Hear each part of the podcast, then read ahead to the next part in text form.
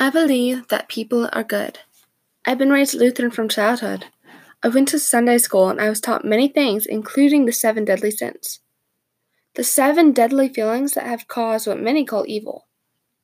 But I believe people are good. I believe that mamas should be saints and first responders should live up to charge.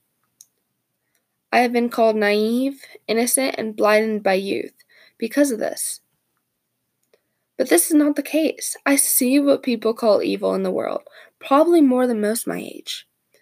I've been a part of death, homelessness, and been a victim of many things. I have no personal experiences. But I know that all that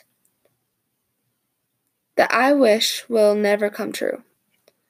I believe people are good despite this, and despite an incident in my life that both solidified and tested my belief this, the hottest thing I've ever experienced.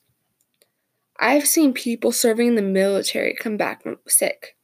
PTSD and TBIs is all caused by the trauma that things soldiers have seen or done. I have seen things that any military family fears more than death. Good people come back broken and in pieces. I've seen my family come back broken and in pieces. What is worse is that I'm not referring to people defending our lives coming back missing limbs. I'm talking about every soldier whose mind is so traumatized, so broken, that they are never the same. Men and women like my dad.